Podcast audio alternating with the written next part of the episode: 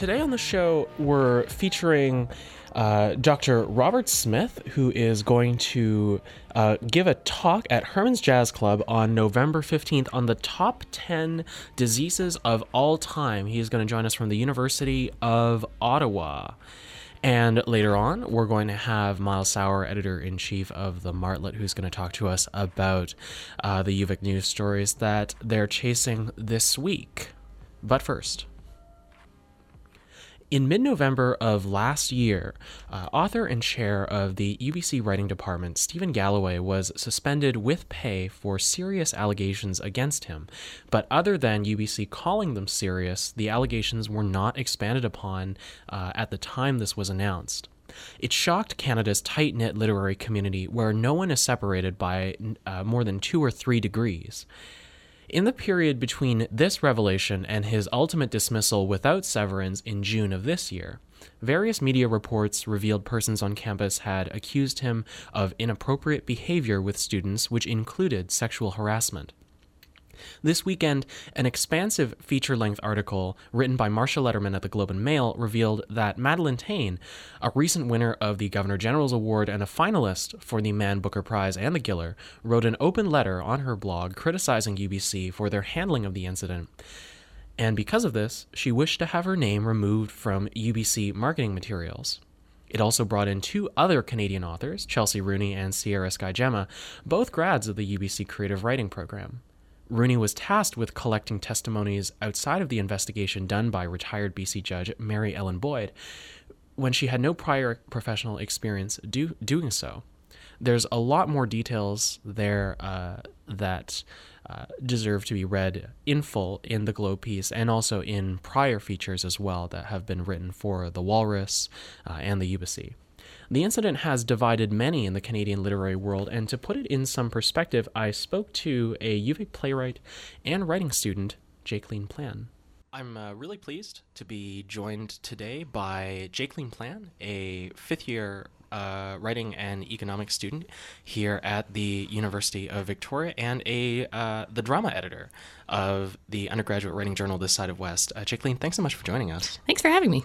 Um, so th- this situation about the former UBC uh, head of creative writing has been ongoing for about a year now, and it's been, well, very controversial and very divisive. I think uh, so. For people who you know might be new to this, um, do you want to sort of explain like put it into context and what happened? Uh, well, in a nutshell, what's happened is about this time last year. Um, I think the creative writing department um, of UBC like announced that uh, Steven Galloway, their current head of department, was actually um, going to be suspended with pay due to serious allegations, and there are like quotations around that serious allegations because mm-hmm. they didn't specify what they were. Um, basically that that was all that was announced and the entire writing department as well as the university and kind of Canada, Canada, Canada's literary community was kind of shocked about this because you can't just say serious allegations. It's there's not much transparency about like what was going on. Um, that was the big deal of what happened last year. Uh, but then they hired a former UB, former BC uh, Supreme Court judge mm-hmm. to come in and do an investigation about some of these allegations. Mary Ellen Boyd. Yeah. Yeah. Um, and she finished up a report in April, which she then submitted to UBC themselves. And in June, uh, Steven Galloway was fired uh, without severance from UBC. Mm-hmm. Um, now, there, there are a lot of aspects of this report that we don't know because the report actually hasn't been released publicly yet. It hasn't, but some details like have been kind of leaked to the media um, mm-hmm. from kind of all sides. Like, it mm-hmm. sounds like there are a lot of people on every side of this. Steven Galloway um, and his colleagues and friends, and also the people who are accusing him of whatever these serious allegations were. Uh, and it sounds like from UBC themselves, like there's been some leakage all across the board. Mm-hmm.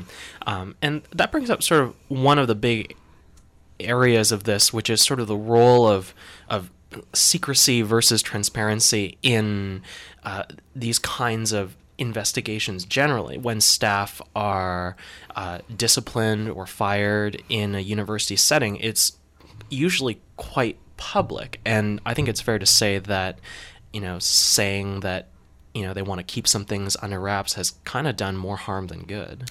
Uh, I would I would kind of agree. In this case, it sounds like it's been said um, because these allegations happened at the same time as like the Bill Cosby um, rape allegations and the Jian Ghomeshi case. There were insinuations, like all accusation. There's been no, it hasn't been founded um, that the serious allegations were sexual assault and harassment allegations. So, like, it, it's kind of important to know like what's going on. Um, mm-hmm. Yeah. Um, I think one of the reasons I think why well, one of the reasons why we're talking about it today is that there was a very large feature article that came out on the issue, uh, published by the Globe and Mail uh, this weekend. Was there anything new that we learned from the course of that feature? Because there have been other features that have been published on it before, for instance, in the Walrus. Yeah. Um, well, there definitely was um, more firsthand knowledge from some of the, um, I guess they called them ancillary complainants. Um, there was direct interviews with some of them, including uh, Chelsea Rooney and Sierra Skye Gemma, uh, and they talked about how they felt that they weren't properly represented in um, in uh, the final report that was submitted to UBC. Uh, separately, uh, Madeleine Thien, uh, she uh, Governor General award winning author now, um, has also recently published like a letter discussing how UBC has kind of failed this whole process of the allegations and the investigation and where this has ended up. And it's ended up in a mess.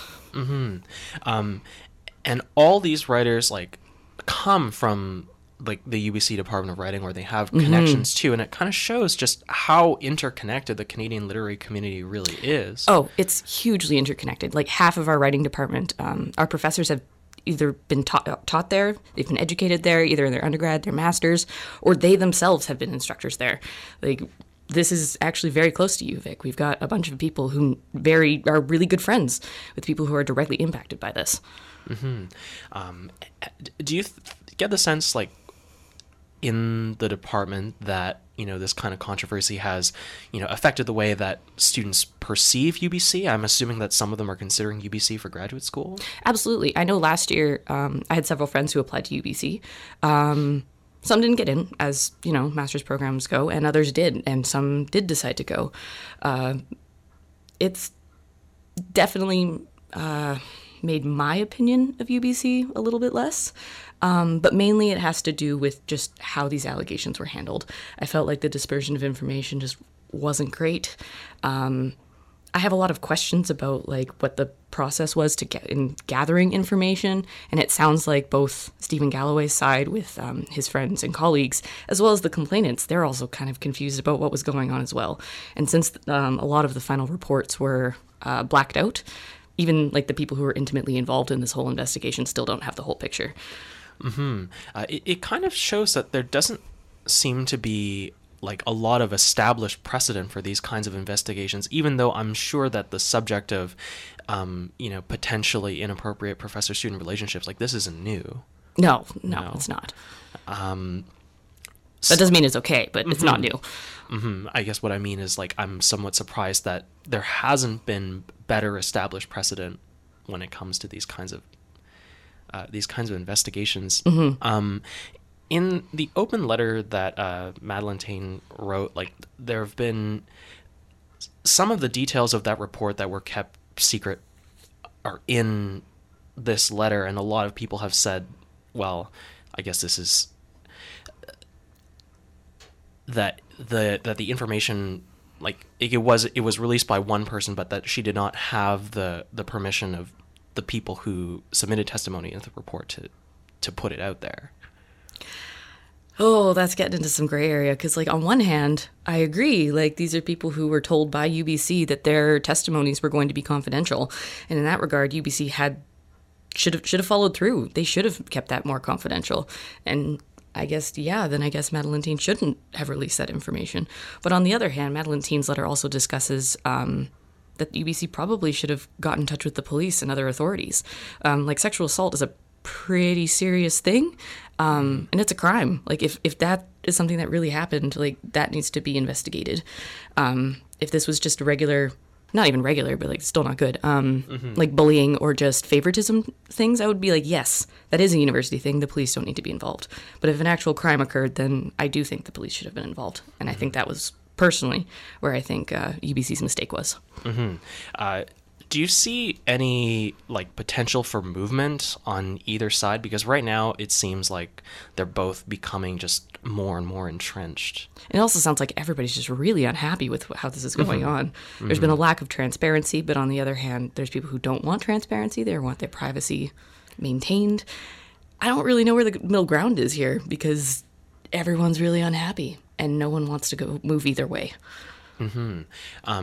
Uh, Steven Galloway's publisher uh, earlier in the earlier sort of within this controversy had controversy had said that they would continue uh, their relationship with him. They would continue to publish, um, but this is certainly, I mean, a reputational damage Oh, absolutely. for sure. Um, do you have any idea, sort of, how that might affect his career going forward? Negatively. Um, like I, I think that's the only way that can be really summed up, and I think that's really unfortunate um, because I think Steven Galloway was kind of treated unfairly in UBC's investigation by not really having much transparency in like how these invest- investigations were conducted, um, and to have these kinds of allegations out there and either unfounded, whatever, whether or not he did them, like that's really bad. Um, I personally know that if I was working with a known abuser, I would probably choose to get out of that situation. But on the other hand, he doesn't deserve to have people running away from him if he didn't do it. So I think that's really unfortunate, and I really hope that we're able to get to the bottom of what actually happened so that he's either able to clear his name or we're able to confirm what happened. Hmm. Um. moreover the the working in a very uh, small like class situation as you kind of do in the writing department Oh, it's so small. like it's I, there's sort of instances mentioned in the article where you know he would uh, take like groups of students like 10 or so like just out drinking um, and uh, to confirm, that's normal. Uh, within the writing department, there are definitely instances where, like, yeah, you end up going to the same events. You end up talking to your teachers. For example, I was just at a reading, I think just last month, and I ended up having some nice chats and a couple drinks with a couple professors. Like, that's, I feel like that's normal. And also, we're all hopefully adults, and we're all of drinking age. So I feel like. To, to clarify, that feels that's normal. Uh, but like, for instance, for someone such as myself, um, undergraduate in the political science department, in a larger entity, like it, it's uh, I guess m- more outside of our cultural norm. Um, do you think that sort of has any, uh, I guess, any like you know possibility for these kinds of like situations to happen when you're in close quarters when you have only 10 or so people like in these groups I'm not quite sure what situations you're referring to. Um, are we talking about um, the possibility of assault or inappropriate behavior, or are we talking about like intimacy within these types of groups? probably the latter Intimacy. Um, I kind of feel like that's a, a, a given. Like if you're only working with a limited number of people, like every day, you're bound to develop feelings or attractions for other people. I feel like that's normal, but I also think that if there is a, the possibility of a power imbalance, like you would have with a teacher and a student, that does need to get reported. Um, and I think that was UBC's current standing policy, um, which I know that they've updated since then. I don't know what the new up. I don't know what the new policy is. I don't know anything about it, but everyone should go check that out. is there anything that you think is like i don't know missing from the discussion publicly at this time, I kind of have to feel like I agree that a lot of the complainants uh, deserve to have their privacy maintained because of that inherent power power imbalance of having a teacher and students like against each other. Um, because yeah, if you end up getting on the wrong side of someone who has power over you, there is the potential for abuse there. Doesn't matter what kind, whether it plays into favoritism or bullying. It it's a it's a potential. We're human beings. We can make mistakes. Um, so I do think that privacy is needed in these kinds of things, so it avoids uncomfortable situations in the future. I think we'll have to leave it there. Uh, Jake, thanks, thanks so much for joining me today. Yeah, thank you so much for having me. You heard uh, Jake Plan there, who is the drama editor for This Side of West and a playwright and writing student here at UVic. And I want to thank her for uh, joining me yesterday to talk about that. And now, uh, Cafe Scientifique is a series of talks intended to bring elements of research to the public. And coming up this month are uh, on November 15th, the top 10 diseases of all time will be presented at Herman's Jazz Club. Dr. Robert Smith is a visiting speaker from the University of Ottawa, and he joins me now to discuss the information that he will present later. Good morning. Hi, thanks for having me. Um, so, your talk is called The Top 10 Diseases of All Time, and how are you measuring them, and what makes them the top? Yeah, it's it, it's a tricky question actually because we, we would think that that you know there'd be an easy way to just say, well, what's the worst thing of all time, or something like that. Um, the, the, problem is, what's a bad disease? Is it a disease that you get and then you die really quickly or really painfully? Um, there are really bad diseases like that, like Ebola, but they don't actually sometimes spread very fast because they tend to kill the host really quickly. So you can have a bad disease that's bad for you, but it's not necessarily bad for the whole group. Um, so Ebola is scary because it comes at you very fast, but it's not actually scary because it's going to just destroy the world. Um, you have other diseases like HIV that, that spread very quietly. So it takes about 10 years for you to get symptoms of uh, AIDS once you have HIV. So that's a really stealth disease, but it spreads very effectively because nobody knows they have it, so they just blindly sort of spread it around. Um, so trying to determine what's a bad disease is a really tricky question. Um, I would say probably the thing that most people would agree on is sort of number of deaths. And I think if you say take recorded deaths, that's at least a, a measure that we can count easily. We can say, you know, there are this many millions of people who die from the disease. Um, if we go from that, then there are some pretty bad diseases we've encountered in time. Um, smallpox had something like, I think it's like 500 million people died of that disease in the 20th century alone. Um, and now it's zero because we've actually eradicated that disease. So that's, that's our huge success story. Um, we brought that from many, many people to, to zero. Most of those people, of course, were children. People under five um, tended to catch it and, and, either die or survive, usually. Mm-hmm. Uh, you have other bad diseases like malaria. Um, that's that killed, I think it's about 250 million people. Um, so, well, sorry, in, in well, at least in recorded deaths um, in the 20th century. Um, um, things like measles kills many, many people. Um, that's about 200 million.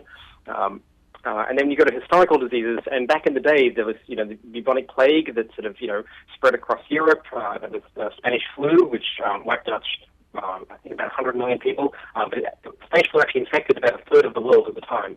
Um, so that was a very virulent disease. So we have all these measures of, of bad diseases, um, and you can sort of go down the list, and, and you get to something like HIV/AIDS, which is about um, 30 million people, um, which is, is pretty terrible.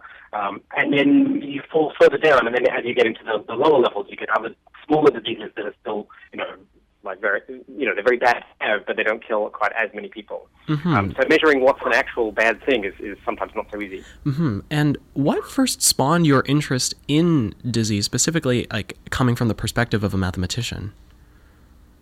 Uh, well, I was actually really amazed that you could use mathematics to with real problems like infectious diseases. I, when I found that out, I was just mind blown. I thought that, you know, wow, I can use my math skills, which I've been, you know, had for years and, and was sort of, you know, working on sort of fun theoretical problems. But now you could apply this to something really practical and you could make a difference in somebody's life using something as theoretically abstract as mathematics, which I thought was just amazing. Mm-hmm. And so I, I, turned that to HIV/AIDS, and then I turned that to other diseases like human papillomavirus and malaria, and then various tropical diseases and so on. Um, because I think that the, the great thing about mathematics is it can predict the future. And so, you know, there's, there's math and there's crystal balls, and that's it. Right? We're not very good at predicting the future. Uh, math can tell you what's going to happen based on your premise and you have to build a mathematical model, and your model may rely on assumptions, it may not be perfect, but the good thing about math as well is it's really cheap. You don't have to mm-hmm. run huge experiments. You don't have to, you know, like get ethical clearance. So you can just you can just run your theoretical sort of construct and see what happens. And, and the trade-off is, of course, you may have multiple things that you don't know, so you can run many of them at once, and you can see all kinds of things happening simultaneously, and try and figure out what's likely to happen versus what's not likely to happen. Mm-hmm. Now, uh, thinking back over the last like ten or fifteen years, uh, there have been some uh, epidemics, at least in the wealthier Western world, that haven't really turned out to be like as damaging as they might have been. Like, for instance, I'm thinking of like H1N1 Um, it, like was that a, a, situation where like people were using a, a, crystal ball in your opinion? Or were there actual was there actual math involved and it just didn't shake out in reality? Uh, so yeah there's it's a probably a mixture of both actually. Um, so certainly when a new disease appears like swine flu H1N1 um, the mathematicians leap into action and, and try and predict what's going to happen. Um, and then of course one of the things that we're doing of course is we're intervening all the time. We're we're closing schools people. We're putting people on respirators and so on. So uh, H1N1 is the same strain of flu that Spanish influenza was, um, and that you know killed millions and millions of people and, and infected most of the world. And so what's the difference between then and now? One of the differences we have better technology. Right? We have um, you know respirators that can breathe for you. So anyone who went on a respirator, went to the hospital, they would have died before because we didn't have that technology. But we have other more sophisticated things. We can inform people much more quickly that there's a disease happening because um, we have worldwide media. Um, on the flip side, we have much more global travel, so we have people moving the disease around faster. So it's almost like the arms race has increased on both sides. The disease mm-hmm. is better at spreading, but we're also better at counteracting it. So we take action, and those actions sometimes pay off, and sometimes they don't. Um, occasionally you take actions that make it worse, but usually you take actions to take make it better. Um, and the idea of math is to try and help predict which ones would be better. You know, how soon do we need to close schools? How long do you need to close them for? Things like that. Um, with H1N1 in 2009, we also had a vaccine, and the vaccine actually turned out to be really good. Uh, it's just it came really late, and so it came quite late in the epidemic. So the epidemic it sort of was starting to turn anyway, and then we had a vaccine that, that sort of essentially finished it off, and then the seasons sort of switched anyway, so that kind of helped. So sometimes we, we get lucky because the disease comes at the right time. Sometimes we have tools that help. Usually it's a combination of all the above. Hmm. Uh, what, what would you say it would be sort of the biggest th- like threat in like in our in our more modern times? You mentioned that travel is is one of them. Yes, I mean travel is is a very good way of spreading disease because diseases do not respect borders. It's, it's really, really hard to stop a disease spreading. And we saw this with Ebola, which, you know, was, was a large outbreak in sort of Western Africa, and we were getting cases in the US, in the UK, and Spain, and so on. and so, um, you know, we're, we're very good at moving around. Excuse me. and um, um, new diseases, when they pop up, have now a really good chance of getting out of where they are. And back in the day, that was harder to do. So some chance mutation of a new disease really has a danger of spreading very quickly. Um, I think one of the ones that we need to be most worried about is, is bird flu, which people have often talked about and seems like it hasn't really happened much. there, there has been bird flu, but mostly it's been people who work with birds and who've been slaughtering birds or eating infected birds sort of in, in regions where bird flu is endemic, but it hasn't spread to an airborne virus. But the problem with, with bird flu is that essentially it mutates inside each person who has it. And so everybody who catches bird flu catches a different strain, and it only takes one mutation to make it airborne, and then we have something very bad on our hands.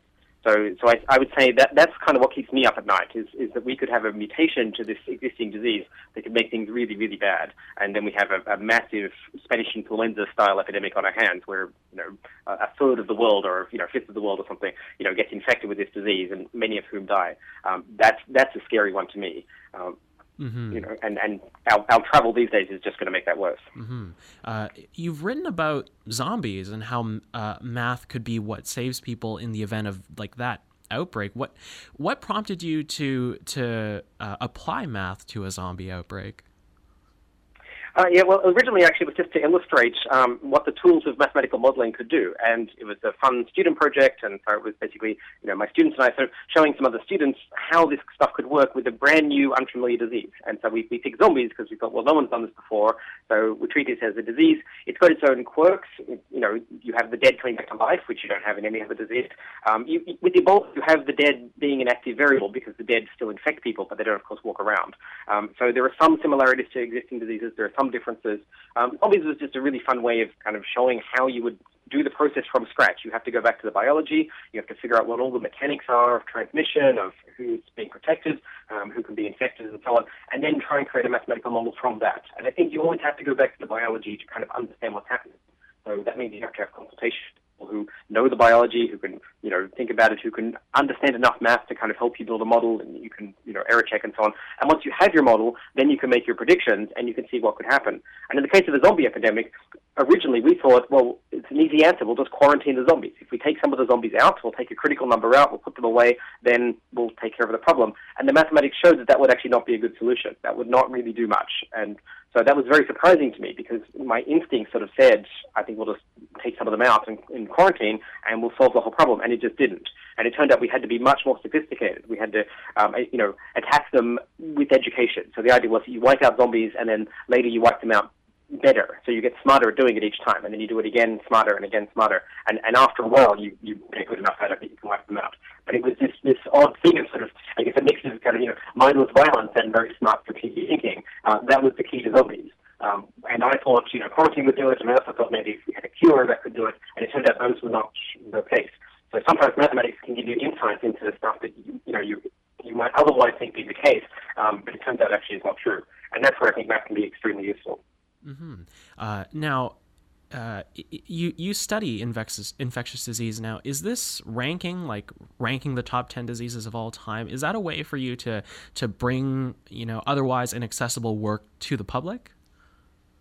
Yes, I, I think I'm very interested actually in, in bringing the ideas of math to the public. And of course, you know, the public for the most part are not going to be able to sort of solve a differential equation or something like that. But what they can do, I think, is see what the use of it is. And don't actually need someone to solve a differential equation. I can do that myself. What I need is somebody to ask me the right questions and say, hey, you know, in your zombie outbreak, you haven't thought about earthquakes. What if there's an earthquake that swallows the zombies? Then I say, oh, yes, you know, well, if I thought of that, I decided it was trivial, but maybe it's not, and we could investigate that. So if somebody sort of asks the right questions and frames it the right way, together we can come up with a model and we can refine it, or other people can go and do that and we can analyze that.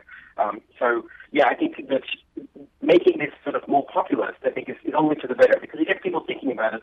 One of the great things about zombies actually is people started thinking about sort of, you know, zombie proofing their home and sort of, you know, making protections and so on. And that was a fun thing to do, but actually turns out to be useful if there's an outbreak of a new disease, like swine flu or something like that, um, because suddenly you're taking protection and you're aware of kind of how things could go bad if things go very bad. Um, and that's something that's not, not such a terrible thing to have.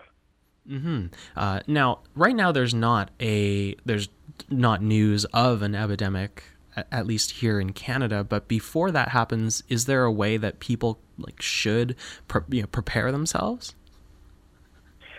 Uh, I think it's good to be aware that you know that there might be something happening, and I think it you know who knows what it might be, right? you know, there could be terrorist attacks, or there could be disease outbreaks, or there could be whatever. I mean, it's always good to kind of have you know like like sort of half an eye open, not in a panicking kind of way because you don't want to panic about things that aren't aren't there, um, but also just to be aware that you know, I mean, even a snowstorm means you know it might not be a bad idea to have canned food and stuff like that, right? So I, I think it's it's nice to be aware, and then I think be ready so that when there's an and it says like, okay, we've got a new disease, you need to get the vaccine. People are ready to get the vaccine, or people are ready to, you know, keep people home from work, or not go to a sports game, or whatever it is that, that the technique is happening. Then you can at least be, I guess, cognizant of the fact that there might be, you know, public goods happening. Um, one of the problems I think of, of trust is not high in regulating authorities. So that when the government says, you know, there's a disease, you need to go get vaccinated, people dig in and say, I'm not going to because of whatever reason. And that's actually potentially very, very dangerous. I mean, in my top 10 diseases, measles, I think, is number three. Uh, and measles should be eradicated from at least North America. Measles has a really good vaccine. Uh, I mean, measles spread very, very fast. That's the problem with measles.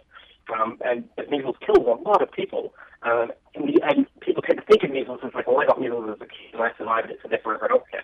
But not everyone else has your immune system. Like not everyone else has the same conditions as you. And measles is a big bad disease that we should be able to control, but we can't because of a lot of fears of vaccines and things like that. So I think being aware of those things and, and sort of realizing that you know other people might have a bigger picture view of the world um, can actually be helpful as well. Uh, there's a lot of misinformation around, so it's actually sometimes hard to get hold of the right information, especially in a pandemic or in a you know war zone or something like that. It's very very difficult sometimes to get the right information. Um, so it's good to find trusted sources that you can rely on um, in advance. Mm-hmm. Uh, and finally, uh, this is a lot, uh, maybe a little bit off topic, but for anyone who wants to search for you and look for more information, uh, your last name has a has a question mark on the end. What what prompted what prompted yes. that? Uh, well, my name is very common, and I think uh, they did a study on 538.com and showed that Robert Smith is actually the third most common name in the United States. uh, which I, mm. I was not that surprised by because my, my name is has always been extremely common. So I added the question mark when I was young to kind of differentiate myself from the other Robert Smiths out there. But when I became an academic, it actually was very, very useful because there are many Robert J. Smiths doing academic research. There are, in fact, Robert J. Smith studying know, drug resistance in HIV models is the kind uh-huh. of work that I do as well. So having something to differentiate myself from all the other Robert Smiths out there was, was very, very useful. And the question mark does that nicely. Mm-hmm. Uh, we'll have to leave it there. Uh, Dr. Smith, uh, thank you so much for joining us. Oh, you're very welcome. Uh, that was Dr. Robert Smith speaking to me from the University of Ottawa, and he will be in town to give a talk on the top 10 diseases of all time on November 15th. UVic Libraries uh, celebrated a new acquisition last week. The rare print edition of Sylvia Plath's uh, The Bell Jar features sketches added by Plath's daughter. Last Thursday, which would have been Plath's 84th birthday, the university held a talk by a leading Plath scholar. And joining me to talk about the importance of this addition to the library is Laura Wilson. She is the UVic Director of Special Collections and the University Archivist. Good morning. Good morning, Hugo. Thanks for having me on. Mm-hmm. Uh, now, uh, for those who are unfamiliar, uh, what is the mission of Special Collections? Okay, well, um, well, we actually have a combined unit. It is Special Collections and also the University Archive. So, I'll speak first about Special Collections. So, Special Collections acquires rare print material. So that would include books and uh, journals. Um, and we also acquire um, rare, I mean, unique archival materials in a variety of subjects. So, English literature, you know, I mean, related to the Plath acquisition, um, we have manuscripts from authors, we have military history. Uh, we have um, records relating to uh, arts and culture in Victoria. We have our very large transgender archives and we so we have a lot of rare we have we have unique material this unique archival material. We have rare books and journals and they complement each other. And then University Archives acquires uh, the records of the university that have been identified for permanent retention, things like reports as well, the records of Senate and Board of Governors, and records going back many decades because the university was preceded by uh, Victoria College, uh, which was established in 1903, and the Provincial Normal School. Now, uh, why is this uh, edition of the Bell Jar such an important acquisition for UVic? Okay, so we we do have other uh, very early uh, editions of Plath. Um, in w- when Special Collections was uh, established in the 1960s, there was a definitely an effort to acquire um, the um, the works of of modern authors at that time. It complements um, our other editions of the bell jar. This bell jar is significant for a couple of reasons. First, it was the first printing of the bell jar, and Plath uh, had it printed, had it published under a pseudonym, uh, Victoria Lucas. Um, mm-hmm. Peter Steinberg, our visiting per, uh, lecturer last week, explained to me um, he and he is an expert, obviously an expert in this area. Um, the second printing is particularly rare. Um, it was printed after her death, um, probably a run of about 500 copies.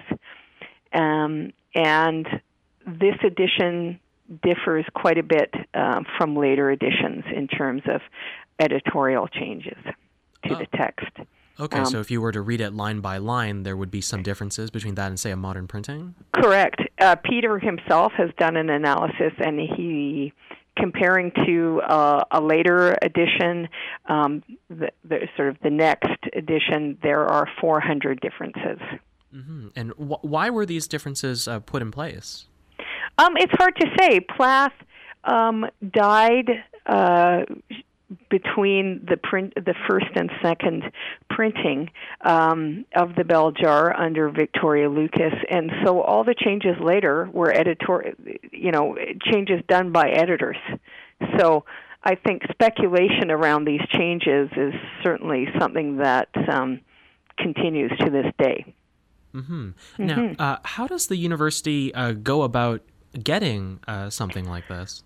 Well, we we identify rare books to acquire in many different ways. Sometimes um, a faculty member will be aware of an edition that's for sale locally or online, and they'll contact me or my colleague Heather Dean, the Special Collections Associate Director, and we'll explain why it would be valuable for teaching and research to have an edition, um, a particular edition that they've seen in the case of the bell jar, um, it's quite interesting. Um, Peter Steinberg, who spoke last week, um, put a notice on his Twitter feed that this that this very special uh, volume, which had been illustrated um, with some drawings by um, Sylvia Plath and Ted Hughes' daughter Frida, was for sale.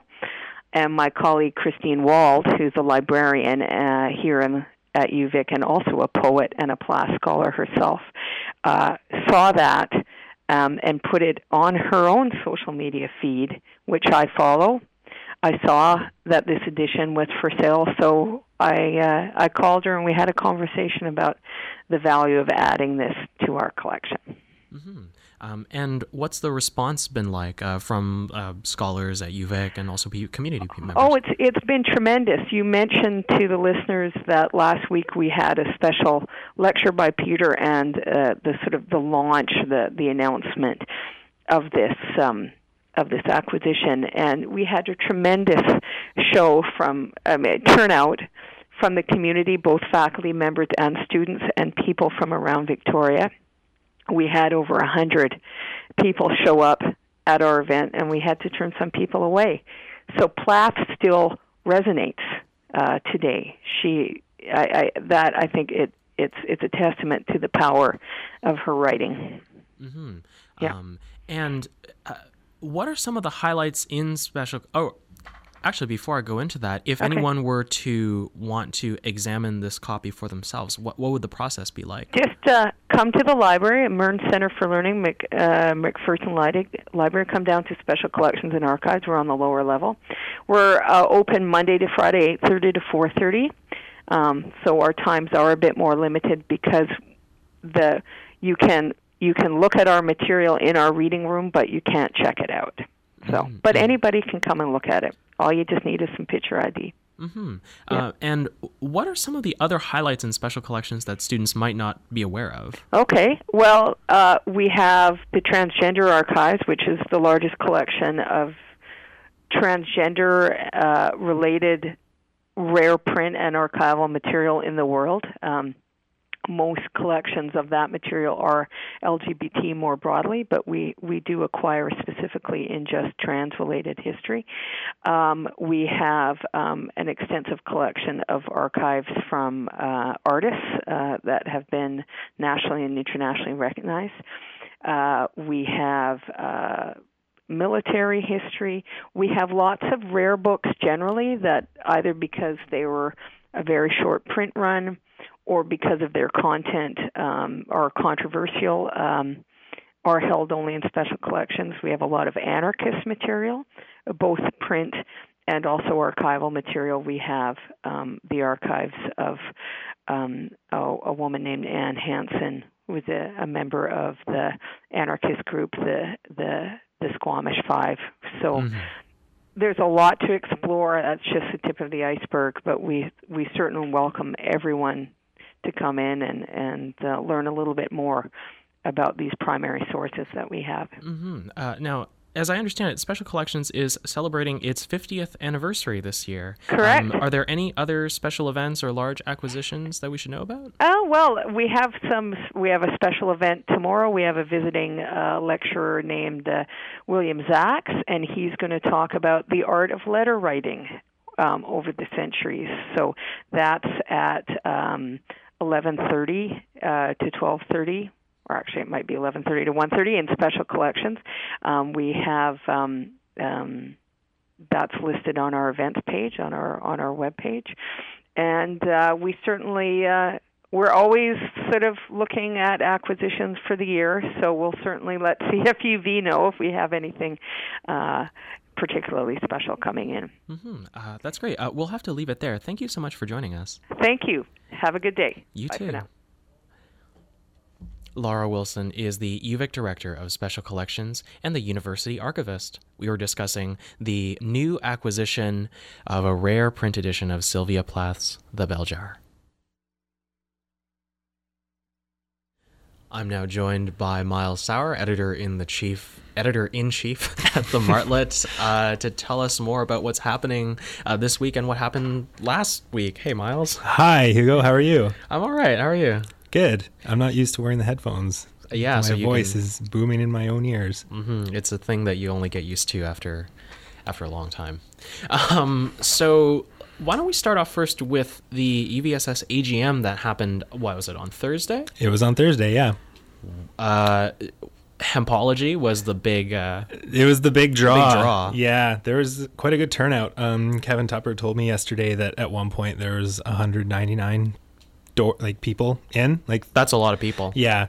Um, so that like that met quorum, no problem. Mm-hmm. Uh, a lot of people there were definitely hempology supporters, so I think Mm-hmm. that was a big part of it. Like a lot of people came out. Um, but yeah, the motion to ratify them as an advocacy group did not pass.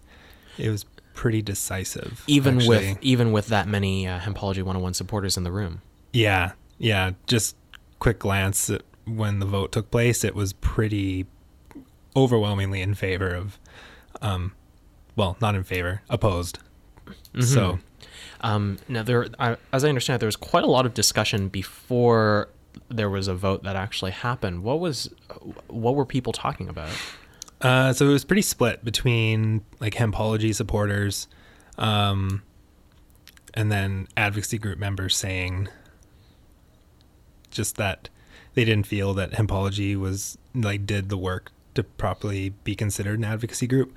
Um, one person got up and said, you know, this group, they say they're oppressed and they're marginalized, but they hang out on campus every week and smoke cannabis, which is still technically illegal, mm-hmm. and nobody gives them any issue. Like they can go out and do it. Like campus security knows about it, the university knows about it, and they don't do anything about it. And so to say that they are marginalized is a kind of a joke because they have a lot of liberty to be able to go smoke out on campus. Um, Uh, and a- another thing, I guess, if they were to become an advocacy group, was it was it the case that they would be drawing from a common pot of money that other advocacy groups without uh, a, a dedicated levy drew from?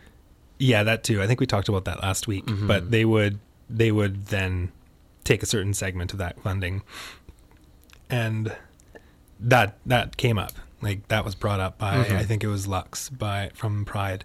Um, they said yeah they'd be pulling funding from other groups. And the other thing that Lux pointed out was that none of the advocacy members who got up to speak about it were in favor of it, which they said kind of tells you all you need to know. Like you have these other advocacy groups who are saying we fought for this, we fought for this space, we fought for this funding, and to just kind of hand Hempology 101 advocacy group status when they wouldn't be getting space and they wouldn't be getting funding, it would really just be a label. Um, That caused some concern. hmm Um, have you followed up with anyone from Hempology 101, sort of about their reaction to it? Uh, I tried getting in touch with club president Joseph Howie, and he hasn't really responded to me. And I've, I'm probably going to give Ted Smith a call today just to see what his thoughts are. But I saw on the Hempology 101 Facebook page somebody asked, "Hey, how'd the motion go today?" And they said, "Oh, it didn't pass." And somebody, the same person said, "Oh, that's okay. We'll try again in February or something." And I'm not sure what that means because I'm not sure what the rules are about putting the same motion forward at a subsequent general meeting. I don't know if you can do that.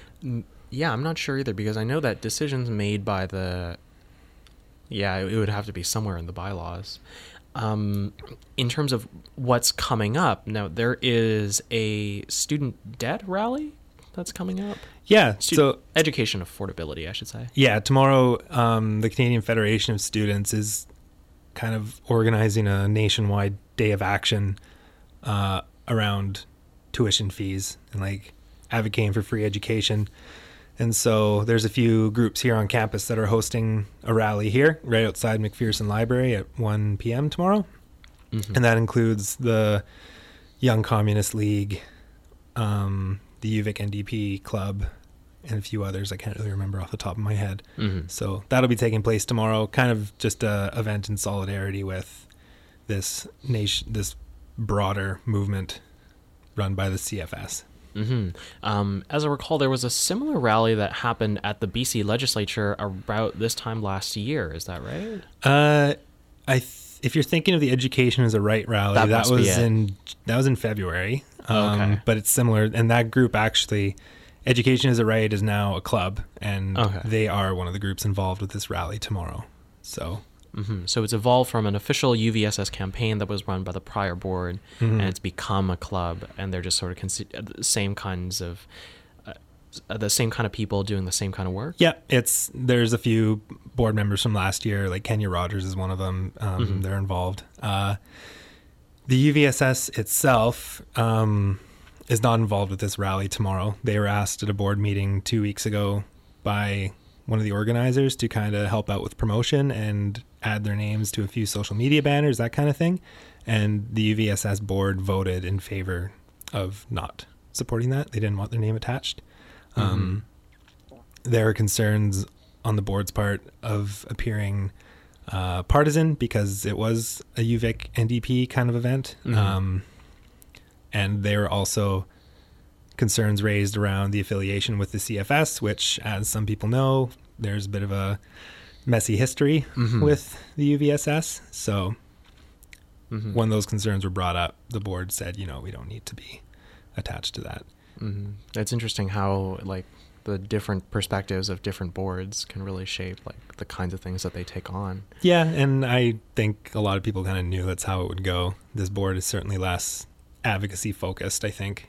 Not, well, maybe not ad- less advocacy focused, but less rah rah, like take it to the streets kind of Mhm. action. hmm Um, yeah, in terms of other news that's happening, uh, you're featuring a uh, in, in your in the center spread this week. Uh, the Quidditch, the Quidditch team. Yeah, the UVic Valkyries. Did you know that they have, they're like a Vikes Nation club now, kind of? I did not. like they're kind of in the process of being um, officially recognized or something like that. I can't remember the exact language around that, but yeah, Mhm. big deal.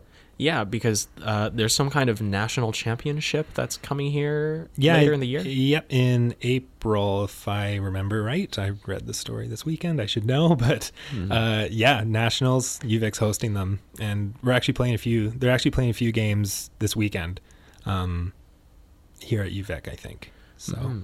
Um, it's a cool story. Any highlights or like if if like people want to get involved or if they want to even just watch, they practice in and around the quad, right? Uh, they practice at the. It's not the main rugby field by Carsa. It's like on the other side of McKenzie Street. There's like free rugby fields in the back or something. The smaller ones. Oh, don't know. okay. Because I, I remember they used to practice in the quad. Right, and then once they got that Vikes kind of support, they were able to have access to those fields.